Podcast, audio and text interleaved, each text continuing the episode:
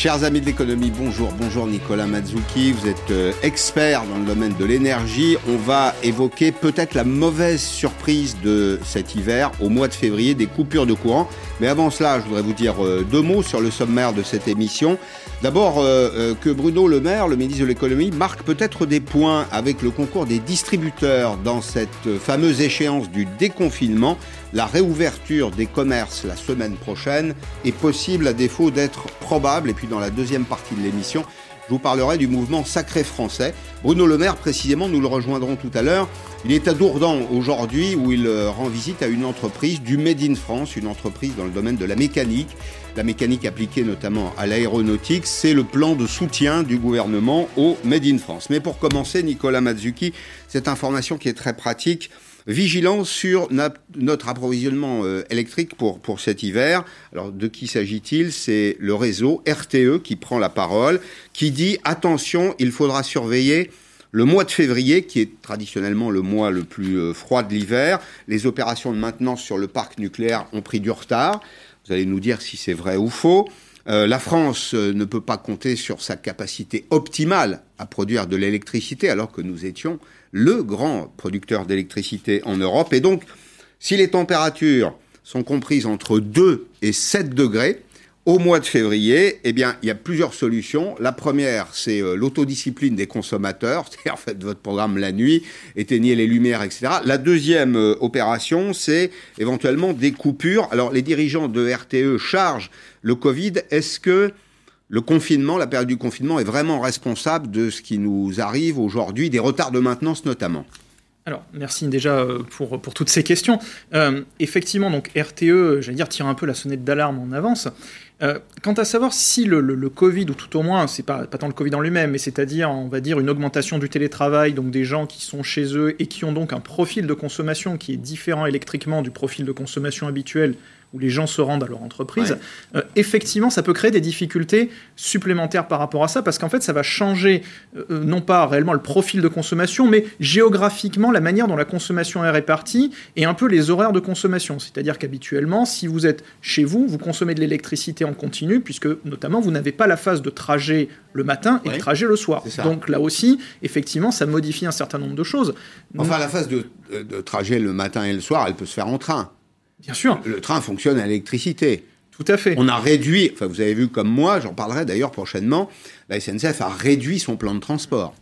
Tout à fait. Effectivement, il y a tout un ensemble de choses. Mais ce qu'il faut voir, c'est qu'au-delà de cette question du télétravail, au-delà de cette question du Covid, c'est véritablement euh, ce. C'est pas un retard, mais en fait ce décalage qu'on a mis dans les arrêts techniques d'un certain nombre de tranches électronucléaires qui en fait amène à cette situation qui reste une situation potentiel et pas mhm. forcément avéré hein, pour l'instant. Et comme vous le disiez, il y a plusieurs mécanismes pour y répondre. les coupures d'électricité, ce qu'on appelle le délestage, on va dire c'est un peu la mécanique ultime. Mais effectivement, on peut dire que le principal élément, c'est avant tout ce décalage qu'on a mis au fur et à mesure dans les arrêts de maintenance. Alors, la production nucléaire, c'est moins 16%. Vous êtes d'accord sur le chiffre? Il y a Flamanville dedans, Flamanville qui est en maintenance notamment, puis il y a Fessenheim qui est à l'arrêt. En France, 70% de notre électricité vient du nucléaire, peut-être qu'il ne fallait pas fermer Fessenheim. Enfin, c'eût été une décision technique. Il y a l'aspect technique. On a besoin de capacité de production. Puis il y a la dimension politique. Et là, j'ai l'impression qu'on est en train de payer la dimension politique. C'est pas impossible parce qu'en fait, il faut regarder deux dimensions. La première dimension, celle dont on parle à l'heure actuelle, c'est la dimension de l'hiver 2020-2021. Et où là, effectivement, on peut se poser la question de savoir si l'arrêt de Fessenheim, maintenant, c'est-à-dire avec une absence finalement de, relais pris par des sources de substituts, voilà, mmh. exactement, était une bonne solution. Et au-delà, et je pense que c'est là le, véritable enjeu, c'est pas l'hiver 2020-2021, c'est le moyen terme, c'est 10 ans, 15 ans à venir, avec une baisse prévue, hein, inscrite dans la loi, du nombre de tranches électronucléaires, donc du nombre d'unités pilotable. Et c'est véritablement là que. On Alors, ce qui est pilotable, il faut l'expliquer, c'est on tourne le bouton quand on a besoin. Enfin, je simplifie, on tourne le bouton quand on a besoin d'électricité. C'est-à-dire que on a une capacité qui est immédiatement disponible. D'ailleurs, ce matin, si vous avez suivi comme moi la, conférence de presse du dirigeant de RTE, il dit s'il fait très froid au mois de février et s'il n'y a pas de vent, alors euh, évidemment, ça attire l'attention. S'il n'y a pas de vent, ben, il n'y aura pas d'éoliennes, évidemment, il n'y aura pas d'électricité de, produite par les éoliennes. On va, on va manquer en réalité d'énergie dans ce pays. Alors oui, effectivement, d'autant plus que ce qu'il faut prendre en compte, c'est que notre solidarité électrique, c'est une solidarité électrique qui est à l'échelle géographique européenne. Or, le, problème de l'Europe, c'est que l'Europe s'étend sur à peu près globalement quatre fuseaux horaires, mhm. donc il fait nuit à peu près partout au même moment. Or, on sait que les appels de consommation électrique se passent la plupart du temps à la tombée de la nuit. Donc, s'il fait nuit à peu près partout au même moment, le pic de consommation électrique européen, il se passe à peu près partout au même moment. Hmm. Donc, ça veut dire qu'on aura du mal dans ces cas-là à compter sur la solidarité de nos voisins. Alors, on va y revenir, mais vous voyez cette euh, citation de Barbara Pompili qui dit des coupures très courtes d'électricité. Alors, très courtes, j'ai vérifié, c'est quand même deux heures c'est pas tout à fait euh, court, pourrait avoir lieu au mois de février. Alors on laisserait de côté, j'imagine que ce serait localisé, c'est ça. Je ne sais pas d'ailleurs comment s'opère le choix de la géographie de distribution, euh, et on laisserait de côté évidemment les installations sensibles comme les comme les hôpitaux. Mais donc ce que je veux vous dire, c'est que euh, au mois de février, certains territoires, certains ménages peuvent s'attendre à voir l'électricité coupée pendant deux heures. c'est quand même inédit dans la France du 21e siècle. Alors, tout à fait, mais une fois de plus, ça reste une possibilité, et j'allais dire, c'est la possibilité ultime. C'est-à-dire qu'au départ, on va plutôt compter sur ce qu'on appelle de l'effacement, c'est-à-dire de la réduction volontaire et en amont de la consommation. Notamment, c'est le cas pour un certain nombre d'industries qui ont signé des contrats avec des distributeurs d'électricité, qui s'engagent en fait à ne pas consommer de l'électricité qui, pardon, qui transite sur le réseau électrique, c'est-à-dire qui coupent leur accès au réseau et qui peuvent se reposer sur des groupes électrogènes, sur des solutions d'électroproduction. Ce qu'on appelle les EJP, c'est ça, de, de, mémoire. Ça, pendant un temps, vous avez un contrat de fourniture électrique et pendant trois semaines, on vous dit, bah voilà, euh, vous allez vous en passer, vous allez euh, utiliser des, des, groupes électrogènes. Je reviens quand même à la question sur l'Europe.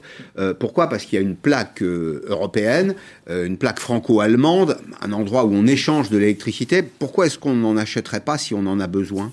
Bah, comme je vous le disais, le problème, c'est qu'il faudrait qu'elle soit disponible. Or, qui dit vague de froid, dit vague de froid dans a priori au moins la moitié de l'Europe, si ce n'est toute l'Europe. Hein, à cause des, des, modifications, on va dire, environnementales, à cause de la manière dont le climat fonctionne en Europe, premièrement. Et deuxièmement, il fait nuit à peu près partout au même moment, donc les appels de puissance sont à peu près partout les mêmes au même moment. Donc il faudrait-il qu'il y ait de l'électricité disponible sur le marché C'est quand même un paradoxe, on est en 2020, on n'est pas capable de produire de l'électricité pour toute l'Europe Et encore faudrait-il qu'en Europe, la plupart des pays aient fait le choix d'une électricité pilotable. Or, euh, eu égard aux stratégies nationales et à la stratégie européenne à ce niveau-là, on a tendance à aller de plus en plus vers une production électrique qui est une production intermittente, donc faite à partir d'énergies renouvelables, qui sont donc dépendantes des conditions climatiques, ensoleillement, vent, etc. etc. Et donc à mmh. partir de là, bah, moins on est dans le pilotable, moins on peut le piloter, donc moins on peut réagir aux événements. Mais ça n'est pas un non-sens euh, opérationnel?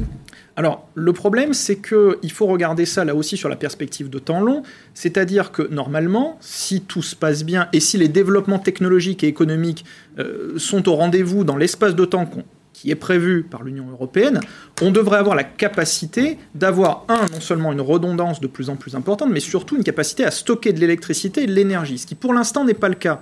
Donc pour l'instant, j'allais dire qu'on est un peu dans le creux, dans le creux de la vague, où on a décidé de fermer, ou tout au moins d'arrêter de, d'arrêter de, construire de plus en plus des structures pilotables pour mettre des choses moins pilotables, sans avoir la capacité en termes d'efficacité énergétique aujourd'hui de justement réguler cette phase de transport et de distribution. On a un peu mis la charrue avant les bœufs, pour dire les choses simplement.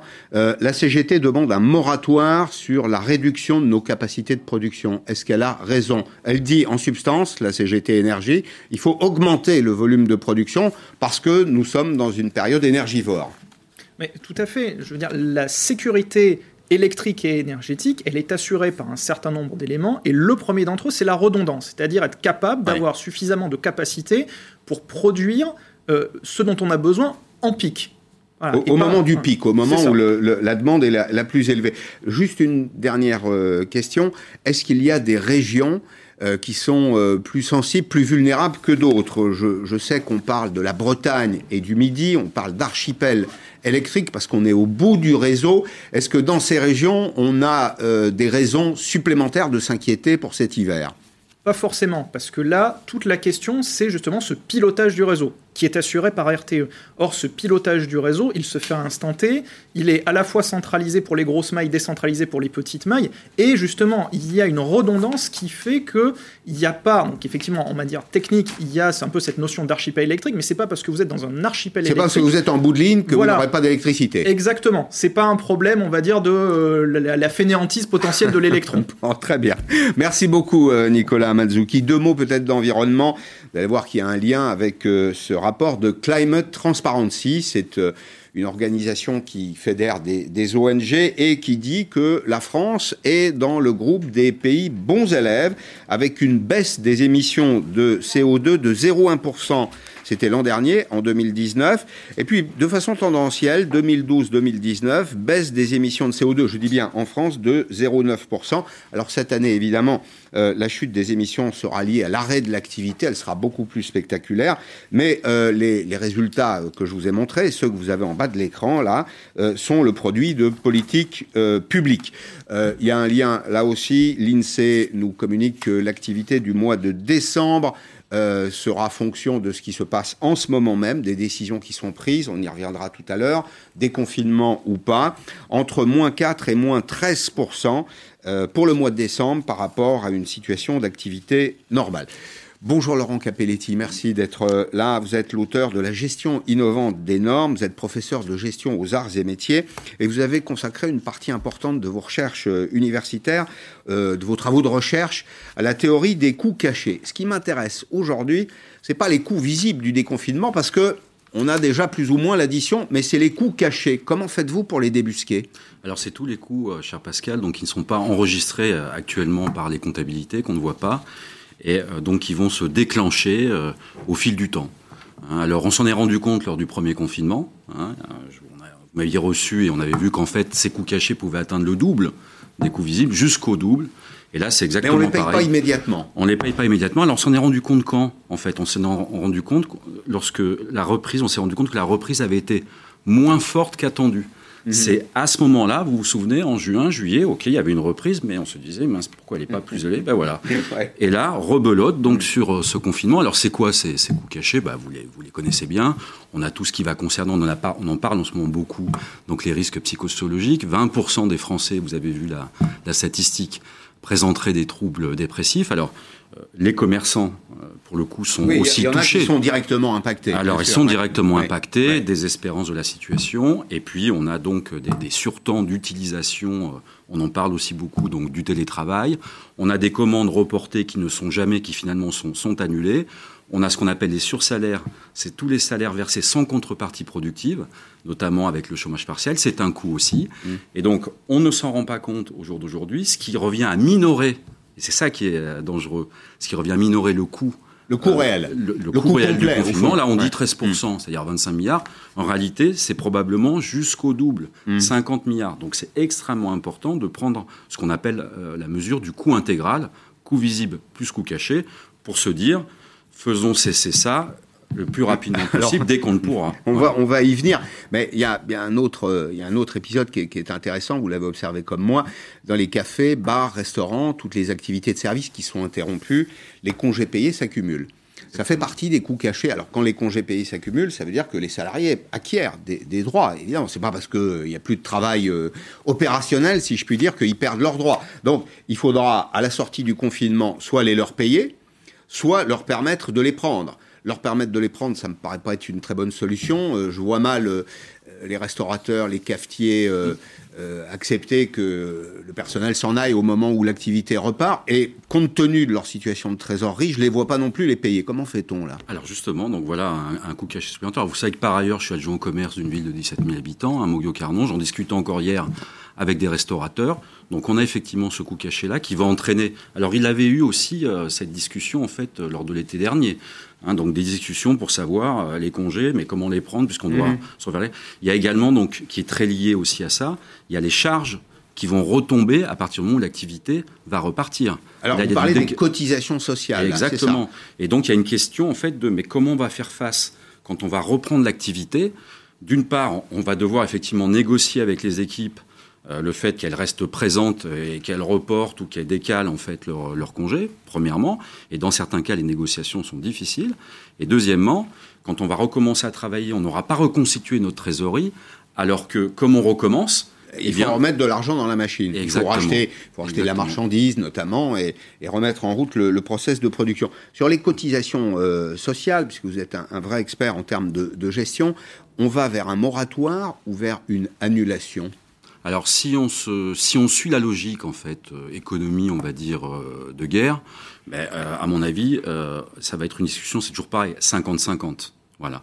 Donc 50% d'abandon. Je pense, je pense. Et 50% sur un sur un moratoire, sur un exactement, échéancier. Exactement, échéancier, euh, décalage euh, et 50% d'abandon. C'est une, ce serait une bonne négociation d'ailleurs. Alors, on a l'impression malgré tout que les décisions euh, sont souvent un peu prises au fil de l'eau. Il y a un mouvement de panique, on, surréagit et on voit bien que le, gouvernement donne l'impression aujourd'hui de chercher la porte de sortie. Il y a d'un côté l'impératif euh, sanitaire, tout le monde le comprend. Euh, et puis il y a de l'autre côté l'impératif économique. Et on est en train de voir monter non seulement une montagne de dettes, euh, mais aussi une montagne de faillite, euh, une montagne de, de, chômage. Bruno Le Maire a passé un petit accord avec la grande distribution. Enfin, c'est la compréhension que j'en ai.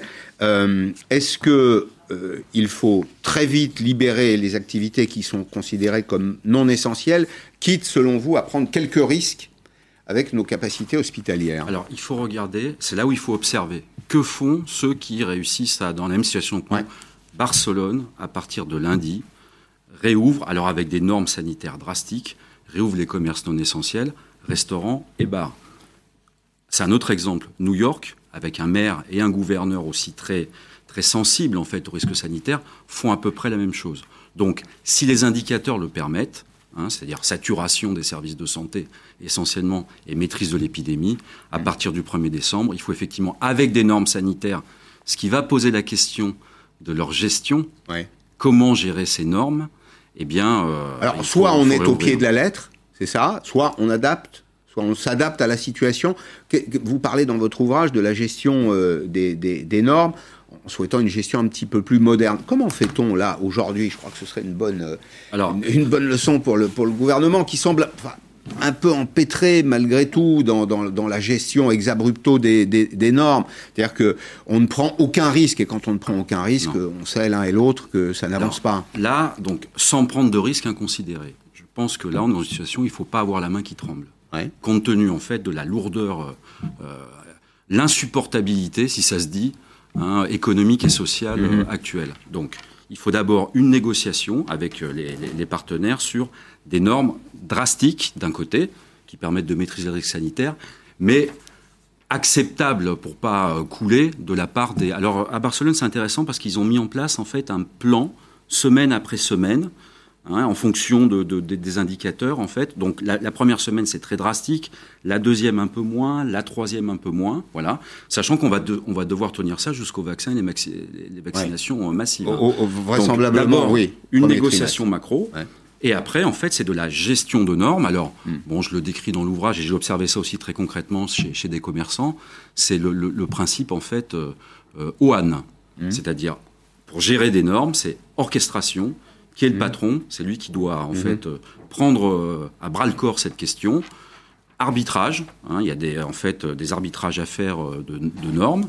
On a aussi donc euh, négociation, c'est-à-dire il faut expliquer à ses équipes, alors mmh. très rapidement dans des petites structures, plus longuement dans des grandes, comment on gère les normes, et également à ses parties prenantes, les clients. Lors du premier confinement, beaucoup d'entrepreneurs, d'artisans, de commerçants avaient, on va dire, bien géré les normes. Mais une petite partie, on s'en souvient encore, Comment voulez-vous que je dise aux clients de Non. Hein, mmh. Il va falloir négocier. Et enfin, donc, un peu de clarté. Voilà. Un peu Et de... puis, troisièmement, oui. bien sûr, euh, quatrièmement, donc l'éthique. Hein, mmh. euh, tout ça renvoie aussi. Les pays qui s'en sortent dans cette crise sanitaire, Japon, Allemagne, Corée, sont les champions du monde. Ils ont un savoir-faire supérieur à nous de gestion des normes. Pas seulement sanitaire, mais en général. C'est pas un hasard. Alors, le déconfinement euh, ou le confinement, d'ailleurs, au passage, il y avait mieux à faire, euh, disait ce matin Geoffroy Roux de Bézieux, le patron du, MEDEF, euh, en indiquant que le gouvernement donne l'impression, euh, là aussi, du flou. Hein. Il identifie des, voies de sortie, parfois l'objet de quelques compromis. Il y a sans doute des bras de fer à l'intérieur du, gouvernement. Mais quand on a pris, pour commencer, la pire des décisions, semble dire M. Geoffroy Roux de Bézieux, eh bien, on tombe assez vite dans le ridicule. J'ai dit euh, au gouvernement, euh, trois jours avant cette décision, parce que ça, vous allez vous embarquer dans un truc qui va vous amener à prendre que des décisions absurdes. La décision de fermer. Ça, il faut plus le faire. Mais non, c'est une décision qui n'a pas de fondement sanitaire. Le Conseil scientifique ne demandait pas la fermeture des commerces. Donc c'est une décision absurde qui a été prise au dernier moment. Et ensuite, quand vous demandez au ministre de l'économie, c'est pas du tout une critique, mais de l'économie, décider si le maquillage est un produit essentiel, s'il faut garder le mascara, la coloration pour les cheveux, les pyjamas de plus de 3 ans et les mitaines pour les enfants, excusez-moi, mais il doit plutôt s'occuper de la dette, euh, des impôts et des choses plus importantes. On est rentré dans un machin baroque. un machin baroque. Xavier Autain, maître Xavier Autain est avec nous, il est avocat au, barreau de Paris. Euh, je l'interroge dans le cadre de l'opération Urgence Commerce que nous avons lancée depuis le début de la semaine. Alors c'est pas tout à fait une activité comme les autres, euh, votre activité, euh, elle repose en partie malgré tout sur le commerce, sur l'état de santé du, marché, euh, vos clients, droit des affaires, droit commercial sont des, entreprises. Euh, le, confinement a-t-il réduit votre activité dans ce, métier d'avocat, euh, Maître Autain? Alors, si on parle du premier confinement, totalement dans l'activité judiciaire, puisque je vous rappelle que les tribunaux ont été fermés par décision de l'État et que la justice ne faisait pas partie des urgences qui avaient été définies par le, le Premier ministre lorsqu'il a défini les secteurs d'urgence. C'est-à-dire qu'on considérait qu'un pays qui n'avait plus de justice, euh, c'était pas gênant, ce qui est quand même extrêmement inquiétant, parce que euh, je ne parle pas là que pour les avocats et que pas que pour les avocats parisiens, mais euh, la justice, c'est quand même une transversalité. Et tous les libéraux, on travaille, tous les indépendants, on a une transversalité. C'est-à-dire que quand je vois des tas de secteurs d'activité qui sont impactés, nous sommes les avocats de tous ces secteurs d'activité. Donc par définition, on est par ricochet touché par cela. Donc vos, clients euh, vous commandent moins de conseils, ont des difficultés à vous payer concrètement. Comment ça se passe? Ah ben, Bien évidemment, il y a euh, moins de procédures qui se font, euh, il y a moins de choses qui se font parce qu'ils ont moins de trésorerie, il y a des tas d'opérations qui ne se font pas, et heureusement, on a une certaine plasticité, une capacité à, s'adapter, mais plutôt que de faire des contrats de travail et, de faire avancer les, les, institutions représentatives du personnel, ben on va faire des plans de sauvegarde de l'emploi ou des licenciements. Mais ça, c'est dans certaines catégories. Il y a des catégories où je sais que l'activité a baissé de 20, 30, 40, 50% parfois. Alors, on sait qu'il y a des cabinets d'avocats puissants, et puis il y en a d'autres, euh, d'ailleurs, le plus grand nombre, vraisemblablement, de taille plus modeste. Est-ce que on observe des faillites d'avocats dans la période que nous traversons? Alors des faillites d'avocats, pas encore, parce que euh, l'avocat est ainsi fait que généralement, euh, il va mettre en jeu son patrimoine personnel avant même de mettre en jeu son entreprise avocate. Et donc, il ira au bout du bout du bout. On les, les constate pas encore, mais on sait qu'elles sont là parce qu'il y avait eu une grande fragilité euh, liée notamment à, toute la contestation de la période de retraite. La fermeture du, confinement a encore fragilisé cela et on voit que l'activité ne redémarre pas. On voit qu'il y a plein d'activités qui sont nos clients qui ne démarrent pas et donc forcément ils font moins appel à nous. Le, le pire est à venir, je le crains. Bien, merci euh, Xavier Autain, merci Maître euh, Autain. Vous allez rester avec moi, Laurent Capelletti, on va marquer une, une petite pause. On devrait, euh, on devrait entendre euh, tout à l'heure la déclaration du ministre de l'économie, Bruno Le Maire. Bruno Le Maire, il est à Dourdan, mhm. dans une entreprise, une opération dans le cadre du Made in France, mhm. le soutien du gouvernement euh, à la production française. C'est mhm. une entreprise dans le secteur de la, de la mécanique qui travaille beaucoup pour l'aéronautique. On va l'écouter, bien sûr, et puis on le commentera et on parlera du Black Friday et on se sépare l'espace de trois minutes. À tout de suite.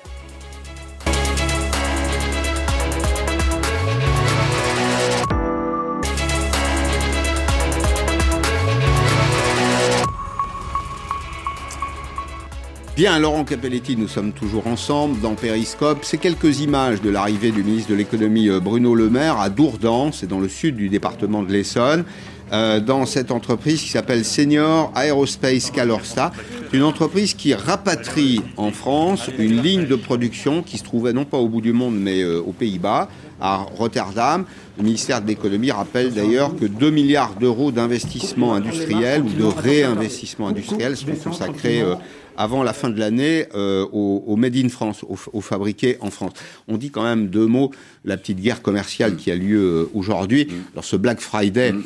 J'en peux plus très franchement du Black Friday, mais c'est un peu comme une série américaine. À chaque jour, à chaque épisode, un rebondissement. Le dernier en date, c'est il y a peut-être une compréhension politique à en avoir, c'est que Michel-Édouard Leclerc fait une suggestion. Est-ce que c'est un écho d'ailleurs à ce que propose euh, Bruno Le Maire? Il dit voilà, réouverture des rayons non essentiels le samedi 28, c'est pas ce samedi, mais c'est le samedi suivant contre le report du Black Friday. Enfin, mm. je vous donne un peu, mm. je vous donne un, mm. un, peu de sursis sur le Black Friday, mais vous me permettez d'ouvrir plus rapidement. Et puis, il y a une rencontre d'arbitrage qui est prévue demain à 15 h entre euh, les distributeurs et le, le, le ministère de l'économie. Vous-même, vous conseillez des fédérations professionnelles et une qui sera très sollicitée pendant les, les fêtes de Noël, c'est la Fédération des chocolatiers confiseurs de France. Et pendant qu'on écoutait la publicité ensemble, mm. vous me disiez en substance que l'hybridation du commerce, mm, c'est-à-dire mm, le fait que, évidemment, on a un point de vente, on est en contact avec les clients, mais qu'on a aussi une offre en ligne, n'est plus simplement un rêve, mais une réalité. Exactement. C'est-à-dire qu'on assiste, en fait, l'innovation majeure qui est en train de se produire, en fait, pour ceux qui sont... Euh, réfléchissent à, ça, donc notamment euh, cette confédération, mais aussi des, commerçants, euh, tout simplement euh, les petits commerçants, c'est d'hybrider, c'est-à-dire que gardons effectivement une vente le point physique, de vente physique, le point de vente physique, et à côté, et pas simplement comme un gadget, à côté, click and collect, mais aussi utilisation en fait de webinaires, utilisation. Qu'est-ce que c'est qu'un webinaire pour ceux qui Alors, c'est quand vous, pas Par exemple, plutôt que de faire un atelier euh, mmh. de, de, de, de, cuisine où vous expliquez en fait à vos clients hein, pour pour les attirer, pour leur faire goûter vos produits, etc.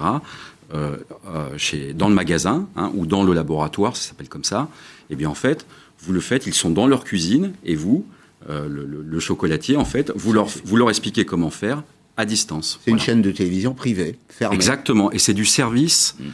En fait, c'est la bascule de je ne vends plus simplement du chocolat ou un habit ou etc. Je vends aussi autour en fait du service et ce service, je peux le faire à distance. Alors, soit je le vends, c'est-à-dire qu'il est tellement de qualité que soit je m'en sers pour en fait vendre mes produits. Mhm. Voilà. Et là, on assiste, de, ce que, de ce qu'on observe, et avec ces, fédérations également, on assiste à vraiment un mouvement de long terme, me semble-t-il. Il y, y, a un Black Friday sur le chocolat ou pas, à votre connaissance? Non, ce pas des produits qu'on solde. Non, non, hein non. C'est des, des, produits qu'on vend au prix. Alors, dans, en général. les, dans les mauvais chocolats, euh, oui. Peut-être. dans les bons chocolats euh, français, non. Très bien. Alors, Laurent Capelletti, qui veut la peau du, du Black Friday, ce produit d'importation? Je rappelle au passage que c'est un produit d'importation américaine, dont on serait bien passé d'ailleurs. Ce, ce, Black Friday qui divise. Euh, les quelques réponses que nous avons avec Thibaut Gauthier.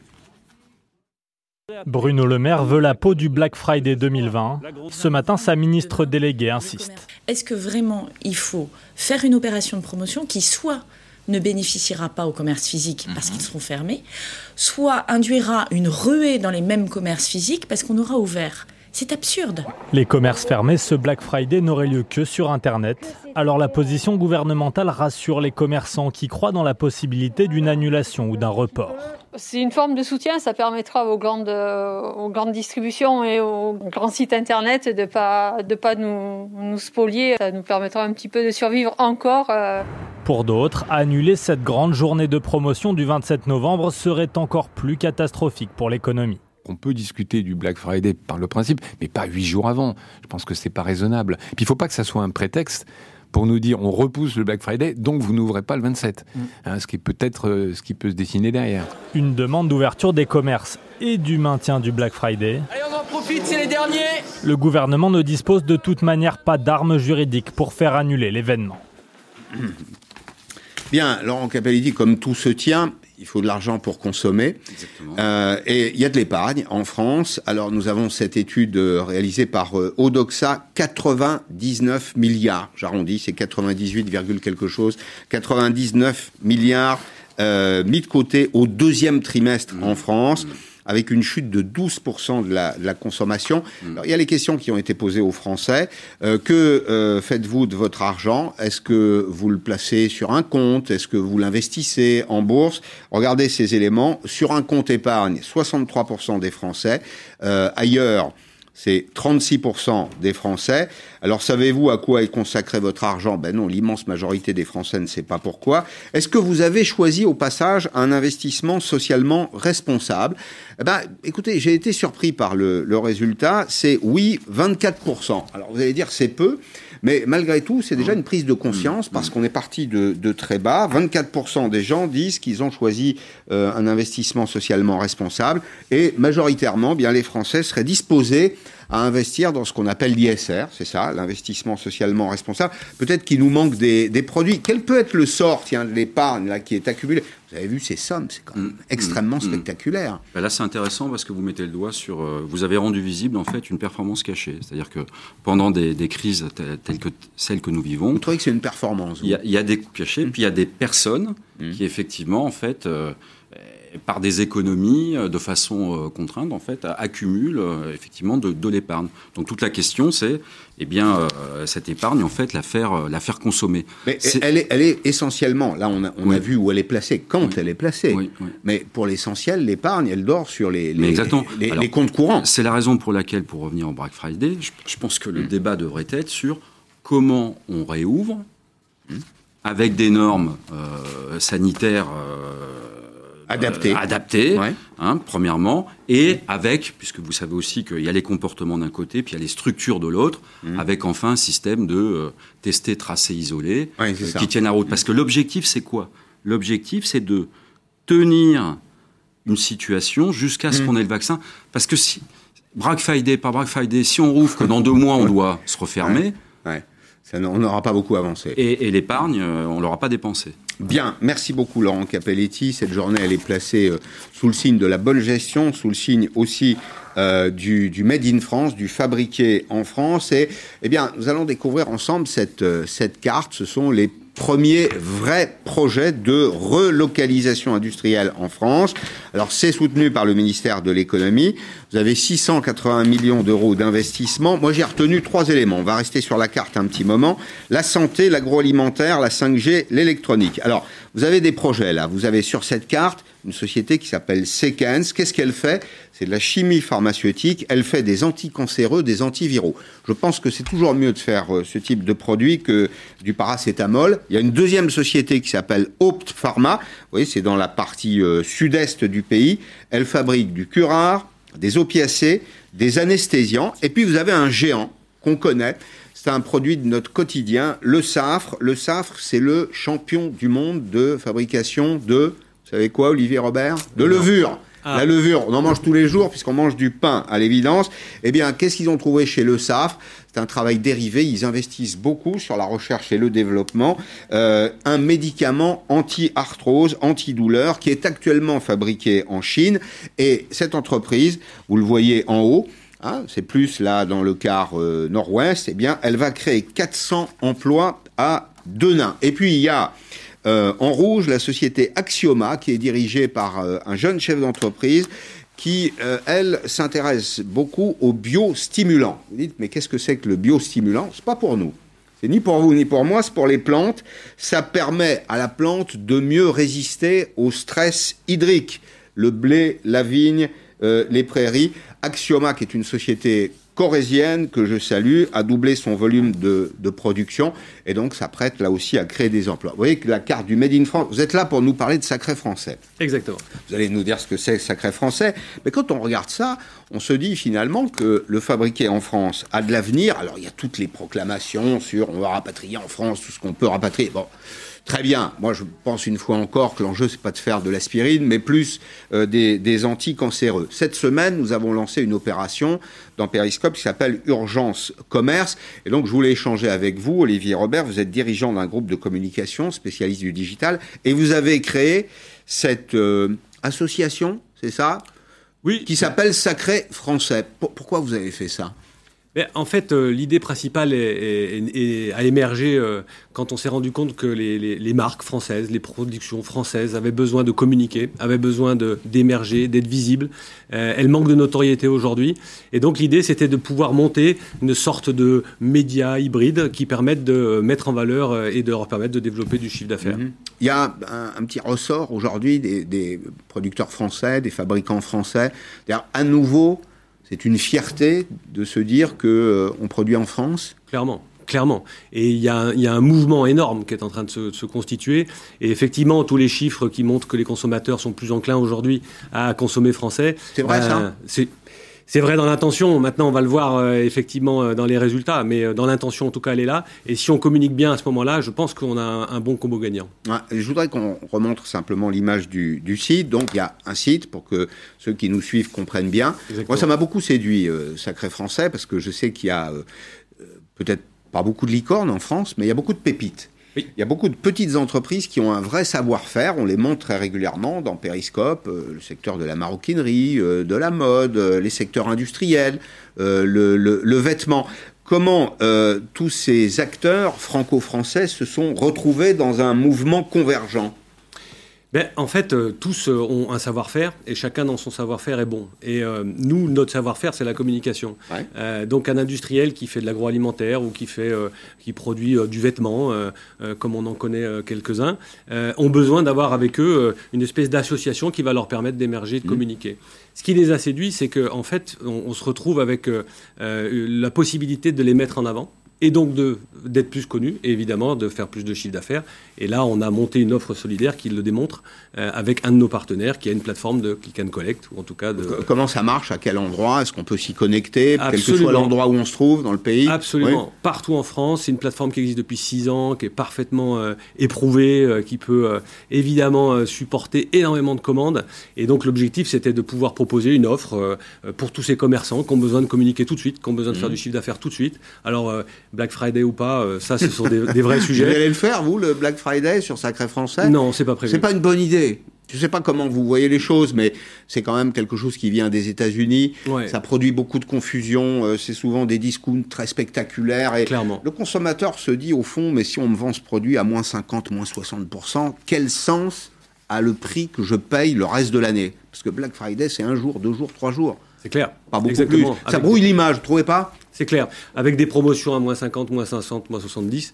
Mm. Euh, nous, on est beaucoup plus autour de Noël. Euh, je pense que la fin d'année est un enjeu euh, fort pour toutes les marques, quelles qu'elles soient. Agroalimentaire, la restauration, les cadeaux, les livres, les jouets, évidemment. Donc, pour nous, le point d'orgue, c'est vraiment Noël. Est-ce qu'il y a un trait commun à tous ces opérateurs? Est-ce qu'ils vous parlent de leurs difficultés? Est-ce que vous avez pu identifier où sont les points de blocage, ce que les économistes appellent les frictions? Oui, la plupart du temps, c'est que euh, euh, le, concept est, tourné autour du Made in France. Et le Made in France, en fait, en soi, c'est pas un, c'est un avant, c'est une caractéristique, c'est formidable. Mais c'est suffisant, c'est suffisant ou pas? Non, c'est pas suffisant du tout. C'est justement là qu'il est important de, de, pouvoir discuter et créer euh, en fait des concepts forts. Parce que en fait, quoi qu'il arrive, dans le commerce, l'important c'est d'avoir un bon produit ou un bon service. Et ça, c'est la réalité. Et donc, il faut mettre en avant en fait euh, les valeurs du produit, euh, les avantages mmh. pour le consommateur. Euh, mmh. et ben, on le fait pas suffisamment ça en France. Aujourd'hui, enfin. Ah, vous êtes en train de me dire que les commerçants ne font pas tous du commerce là. Non, je suis en train de dire que ceux qui, produisent des produits ont toujours une tendance à, mettre en valeur une des, des caractéristiques qu'est le Made in France et pas souvent suffisamment en fait leurs produits même. Hmm. Alors, euh, on va peut-être revoir euh, juste l'image de Bruno Le Maire. Pourquoi euh, je vous parle de Bruno Le Maire? Parce que, comme je le disais tout à l'heure, hein, il est dans le sud du département de l'Essonne, il est à Dourdan, il rencontre les dirigeants d'une entreprise. C'est une entreprise qui s'appelle Senior Aerospace Calorstadt, qui rapatrie en France euh, une, partie de ces, lignes de production. Je ne vais pas rentrer dans le détail, c'est un peu technique, mais euh, c'est une entreprise qui travaille beaucoup pour le secteur euh, de, l'aérospatial notamment et le secteur de, de l'aéronautique, qui investit quelques dizaines de millions d'euros ici. Est-ce que vous constatez, vous, et je voulais en venir à l'investissement, est-ce que vous constatez, vous, que le Made in France attire l'investissement? C'est un peu difficile de répondre à cette question comme ça parce qu'aujourd'hui, euh, les, euh, en tout cas, les, industriels, ceux que l'on côtoie aujourd'hui, euh, ne manquent pas de moyens. Donc ça veut dire que globalement, l'investissement est, présent. Après, est-ce que c'est l'international qui, vient répondre à ce besoin? Je ne suis pas en mesure de pouvoir répondre à cette question-là. Mmh. Alors, on va regarder ensemble un sujet pouvez me donner l'heure Vous avez l'heure Vous connaissez les montres françaises montres françaises, il y a celles qui sont fabriquées euh, dans la région de Besançon, c'est qu'il y a une vraie tradition autour de euh, la montre française. Euh, vous connaissez LIP, bien entendu. Alors chez LIP, il y a cette tradition du Made in France, et puis l'entreprise, elle a été rachetée par d'autres, et elle est revenue dans le, le giron français, sur place, dans la région de Besançon. C'est un reportage d'Alexia Mayer. C'est ici qu'est née la plus ancienne marque d'horlogerie française encore en activité. Depuis sa plus tendre enfance, Pierre-Alain Bérard rêve de montres. C'est ici que naissent véritablement nos produits. Aujourd'hui, il est à la tête de cette manufacture de maître du temps. Dans le métier, il y a un geste que l'on dit noble, celui de la pose des aiguilles sur le cadran. C'est là que tout commence. On regarde l'écartement entre nos aiguilles. Il ne faut pas que les aiguilles se touchent. Une étape très minutieuse. La minutie, la qualité première des horlogers, Ici, tout est infiniment petit. Une montre va passer entre six mains expertes avant de prendre vie. Les gestes sont les mêmes qu'au 19e siècle, les outils aussi. Ils se font à la main de l'artisan. Un outil ne s'échange pas. Il n'y a pas de bons horlogers sans bons outils. Il faut cinq jours pour fabriquer une montre et des milliers de dessins et d'ébauches pour l'imaginer. L'heure aujourd'hui, on l'a partout. Il faut de la magie. Parce que s'il n'y a pas un petit peu de magie, vous donnez pas envie, l'histoire s'arrête. L'histoire de la manufacture aurait pu s'arrêter net. C'est sans doute l'un des horlogers les plus célèbres, mais c'est aussi une maison qui connaît actuellement une crise importante. La société dépose le bilan en 1973. La marque va être sauvée, mais la fabrication délocalisée en Chine avant de revenir en France en 2015. Qu'est-ce que j'ai en petite merveille 40 000 montres sont fabriquées ici aujourd'hui. C'est une pièce emblématique de la collection. C'est vraiment très iconique. C'est bleu-blanc. c'est bleu-blanc rouge. Pour nous, si c'est pas fait à Besançon, ça n'a aucun sens. La marque est née ici, elle doit vivre ici. C'est une vraie fierté. L'âme de la région, berceau de l'horlogerie française, imprègne ses montres fabriquées ici depuis 1867. Bien, je suis avec Olivier Robert. Vous avez euh, créé avec d'autres Sacrés Français. Bah, ça, ce sont de Sacrés Français. Hein. Vous avez vu que c'est une, très très belle entreprise. C'est pas c'est pas la seule. Vous euh, vous agrégez donc une offre franco-française qui s'adresse aux consommateurs et vous faites quand même un pari audacieux. Il y a beaucoup d'entreprises qui passent aujourd'hui sur ce qu'on appelle les marketplaces, les places de marché des grands opérateurs, en espérant très vite euh, trouver leur public. Vous avez choisi vous de vous situer en dehors. Oui, tout à fait. Parce qu'on pense à une chose importante, c'est que la notoriété d'une marque et d'un produit est importante. Et que vendre juste son produit ne bénéficie pas forcément à la notoriété ou alors c'est extrêmement long. Donc l'objectif, c'est de faire connaître en fait ces marques, de faire connaître ces produits, de faire connaître ces services, de manière à pouvoir leur permettre d'être quasiment autonomes. En tout, mmh. en tout cas, c'est possible dans le monde d'aujourd'hui, ça? Oui, bien Vous êtes un expert du digital. Oui. Bon, euh, on sait aujourd'hui que le digital, c'est plus des frappes chirurgicales que ce que les marketeurs appelaient le carpet bombing. C'est-à-dire que hein, on envoie des informations sur l'ensemble du marché. Là, vous êtes capable aujourd'hui de toucher les consommateurs qui sont intéressés, tenez, par les montres, euh, euh, par tel ou tel produit, telle ou telle famille de produits? Exactement. Aujourd'hui, euh, sur le digital, d'ailleurs, on peut très bien travailler la notoriété d'un produit ou d'une marque. Ça, c'est une réalité. Alors, c'est vrai qu'il y a des grands médias comme la télévision, évidemment, euh, euh, nous aident et nous produisons beaucoup de campagnes télé pour, pour différents annonceurs tous les ans.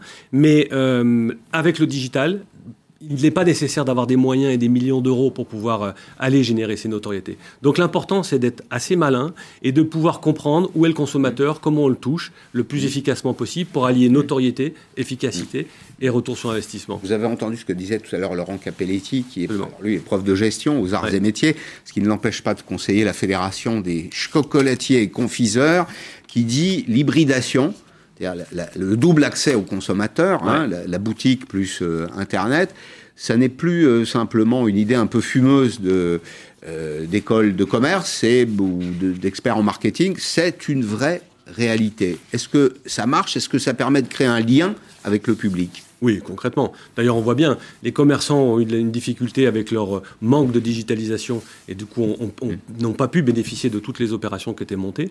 Donc, c'est pour ça qu'on a monté ces opérations, nous, euh, rapidement. Et aujourd'hui, le, le, la capacité de toucher son consommateur à différents endroits, que ce soit sur un smartphone, sur un ordinateur ou dans un commerce physique, sont une obligation. Il est important d'aller vite sur ces sujets. Et ceux qui euh, sont en dehors du mouvement sont en danger, c'est ça que vous dites? C'est un vrai sujet du moment. Ouais. C'est un Moi, vrai pense. sujet parce qu'il y a beaucoup de commerces fermés aujourd'hui. Vous avez vu les efforts que déploient les uns et les autres. Euh, on crée des offres agrégées, on cherche euh, le click and collect. Enfin, bon, je trouve qu'il y a une assez grande ingéniosité des, Ouais. des acteurs de l'économie de terrain aujourd'hui. Mais il y en a qui passent à côté et ceux-là sont perdus pour vous?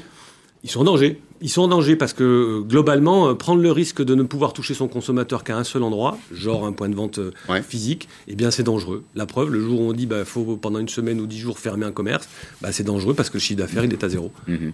Quels sont les atouts essentiels du Made in France? Qu'est-ce qu'on vient chercher chez vous Euh, De la proximité, de la qualité, peut-être pas des prix, non? Non, le, le prix n'est pas un argument. Euh, Aujourd'hui, et petit à petit, euh, le consommateur commence à ressentir ça. Alors, il y aura toujours un peu la comparaison, mais on Mm. commence à ressortir de ça. La qualité, c'est important. La traçabilité sont des éléments forts. Euh, L'éco-responsabilité sont vraiment des sujets. C'est pas de la poudre de perlimpinpin, ça, c'est sérieux? Clairement, ça l'est. Ça l'est. Vous avez euh, un certain nombre d'acteurs très connus aujourd'hui Mm. qui, qui travaillent sur ces sujets avec une recherche forte de travailler la, cette en fameuse empreinte carbone de la faire baisser. Mm. Et ça, ce sont des sujets où euh, les, les- les jeunes aujourd'hui, les jeunes consommateurs sont euh, très à l'écoute. Le marché bascule, Ouais, c'est ça que vous clairement, dites C'est- clairement. C'est générationnel Clairement. Oui, il y a aussi des, des plus âgés qui sont très sensibles à l'état de la planète, qui veulent laisser une planète en bon état. Bien sûr, bien sûr. Mais ceux-là, euh, ils sont presque faciles à capter. Euh, ceux ceux qu'il faut oui. convaincre, ce sont les jeunes. Oui, c'est ça, c'est eux qu'il faut convertir. Merci Clairement. beaucoup, euh, Olivier Robert. Sacré français, j'invite tous ceux qui veulent faire commission à l'occasion de Noël. Il y a sûrement des produits de Noël, non? Exactement. Ce que vous proposez. Bah voilà, vous allez sur Internet, vous aurez double avantage. En attendant le déconfinement, en attendant d'aller dans des boutiques, vous allez sur Sacré Français. C'est la boutique Cocoricool, c'est bien ça? bien, Et puis vous allez trouver les produits français. Voilà, c'est un pur produit français. Arlette Chabot. Merci. Dans 5 minutes sur LCI. Je vous retrouve demain à 16h. À demain.